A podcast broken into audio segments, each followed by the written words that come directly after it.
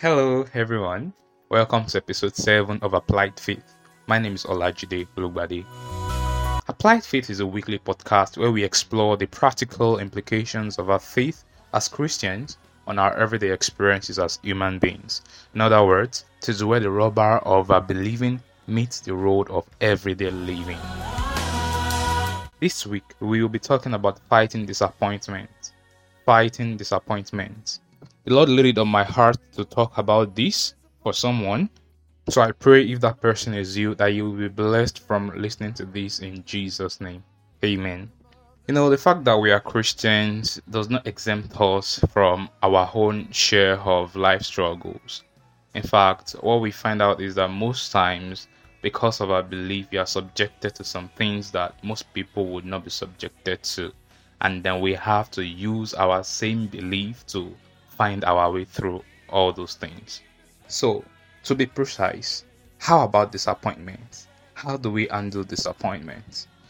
The things I'll be talking about are not exhaustive, as they are from my personal experience, but I have found out that they work for me, so I hope they would work for you too. Remember, at the beginning of this um, podcast, I said it's a personal journey, and I just got inspired by the Holy Spirit to bring others along with me. So I pray by listening to these things and applying some of them, you'll find rest for your soul in Jesus' name. Amen. When life happens to us and our expectations get dashed, how do we react? How are we supposed to react as Christians? Or rather, how are we supposed to respond? Well, the first thing you need to understand is whether you get what you wanted or not, God is the ultimate possession of the Christian. Jesus Christ is everything for us. So this mind needs to be in us, that we are complete in God. We are complete in Christ. Colossians chapter two verse ten makes us understand that we are complete in Him. So whether we get something we were hoping for or not, as long as we have Christ, we need to understand that as long as we have Christ, nothing is missing. Everything is alright. The Christian's strive is not to have Christ and something, but that if every other thing were taken away and Christ alone is left, He is still the same. God told Abraham in Genesis chapter fifteen verse one that I am your shield and your exceeding great reward. I myself, I am your reward. So God is the ultimate possession of the Christian. We need to always remember this. This will help us to minimize the impact of our disappointment. But then we find out that we still experience some emotions that are heavy in us as a result of disappointment. How do we react? How do we respond? A very effective way or method I have found is praise. Praise and thanksgiving. In Isaiah chapter sixty-one, what we can term somewhat as Christ's mission statement, because He Himself confirmed it when you read from that book. In verse three, it says, to appoint unto them that mourn in Zion, to give unto them beauty for ashes, the oil of joy for mourning, the garment of praise for the spirit of heaviness. So here we see the solution to the spirit of heaviness, which often accompanies disappointment. It is praise, the garment of praise. The Bible says God wants us to give thanks in all things, for this is the will of God in Christ concerning us. First Thessalonians chapter five verse eighteen. God wants us to give thanks in everything, in all things. So one way to break the spirit of heaviness is to praise God, to thank Him in all situations we find ourselves in. It may not be palatable sometimes, but I'm sure you have heard of the statement, sacrifice of praise. This is what makes praise a sacrifice sometimes. You praise regardless of whether you feel like doing it or not. But I tell you, it is effective. It is the solution for the spirit of heaviness, the garment of praise. So put on this garment in all situations. And I pray God Himself will liberate you from every spirit of heaviness in Jesus' name. Amen. Another way to respond in our times of disappointment is to always seek to be in the presence of God. By this, I don't mean going to sit in church all day long. If that is possible for you, you can do that. But if not, the presence of God means your heart being connected to God every time. And so you have a sense of His presence. God's presence is the difference. The difference is His presence. That was why the psalmist was able to say, though I walk through the valley of the shadow of death, I will fear no evil. Why? For thou art with me. That is God's presence. So we need to cultivate a sense of God's presence by being in His presence ourselves. In Isaiah chapter forty-three verse two, God promised that when thou passest through the waters, I will be with thee. That is His presence again. And through the rivers, they shall not overflow thee. When thou walkest through the fire, thou shalt not be burned, neither shall the flame kindle upon thee. That is God talking about His presence. His presence makes a difference in all our circumstances. So seek to always be in God's presence. Don't forget to pray. Don't forget to praise. Don't forget to be connected by His Spirit at all times. Don't break fellowship and communion with God and Jesus Christ through the Spirit in your most desperate times. These are the things that will make the difference for you.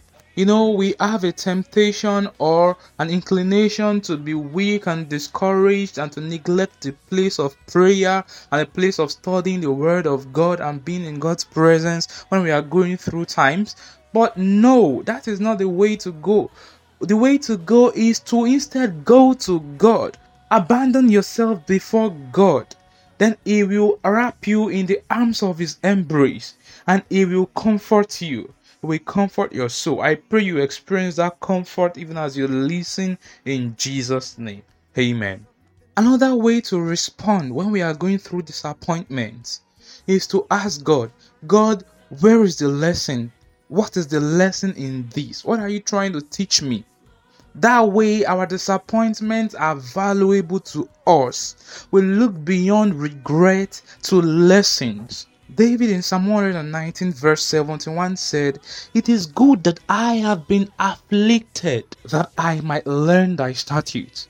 And even Jesus, we learn in Hebrews chapter five verse eight, that even though he was a son, he learned obedience by the things he suffered. So God has a reason for taking us through some times. If you just sink and wallow in your regret and don't look forward to the lesson and ask God, God, what are you trying to tell me? What are you trying to teach me? These things might repeat themselves in another unsavory situation, or you may not make the most of the situation you are in presently. God is furnishing us, is making us a sharp threshing instrument through the things He allows us to suffer. And another thing is that there are some sides to God that you may not know or learn until you have experienced or gone through some situations. For instance, you might, you might have been hearing that God is a tower, but you may not understand what that means experientially until you have gone through a situation that makes you want to hide from life circumstances. Then it will dawn on you that God truly is a tower when you run to Him and is able to shield and hide you. You may not know that God is a way maker. You may not know it experientially until you have been at a dead end sometimes in life and God miraculously makes a way. You may not know that God is a comforter until you have been deeply wounded, even by people you trusted and loved. You may not understand the statement that Jesus is the lily of the valley until you have sunken to the lowest valley in your life, that everything lacked beauty. Then you will know that truly Jesus is the beauty. Jesus is the lily in the valley. You may not understand or know that God is a miracle worker until you have been to the end of logic. So my friend, always seek to know the lesson in whatever you are going through, whatever has brought disappointment to you. Reassess the situation and see, God, what can I learn from this? Move away from regret to lessons. May God help you in Jesus' name. Amen. So lastly, I want you to know that whatever you go through, whatever disappointment, I want you to know that in God, your best days are still ahead. Your best days are still ahead. In Jeremiah chapter twenty-nine verse eleven, He said, for I know what I have planned for you, says the Lord. I have plans to prosper you, not to harm you. I have plans to give you a future filled with hope. In Second Chronicles chapter twenty-five verse nine, we read of a king, King Amaziah, who had gone to hire an army, some people to come and fight a battle for him, and he had paid them. And God instructed him through a prophet to let them go, not to make use of their service. It was like, God, how about all the money I have paid to them? The prophet told him, the Lord is able to give thee much more than this. So the same way I tell you, no matter what you have lost, what you have committed and didn't work, didn't turn out for good, God is able to restore and replenish and give you more than all those things.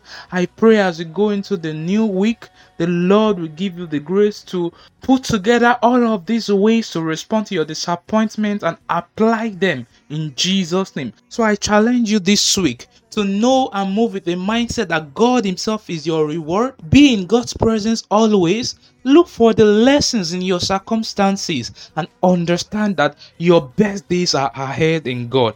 He will give you a future filled with hope. Thank you for listening. You can drop me your comments on my WhatsApp number plus two three four eight one zero zero seven nine one nine three nine plus two three four eight one zero zero seven nine one nine three nine. I pray God goes with you this week and helps you to fight all your disappointments. Keep applying your faith. God bless you.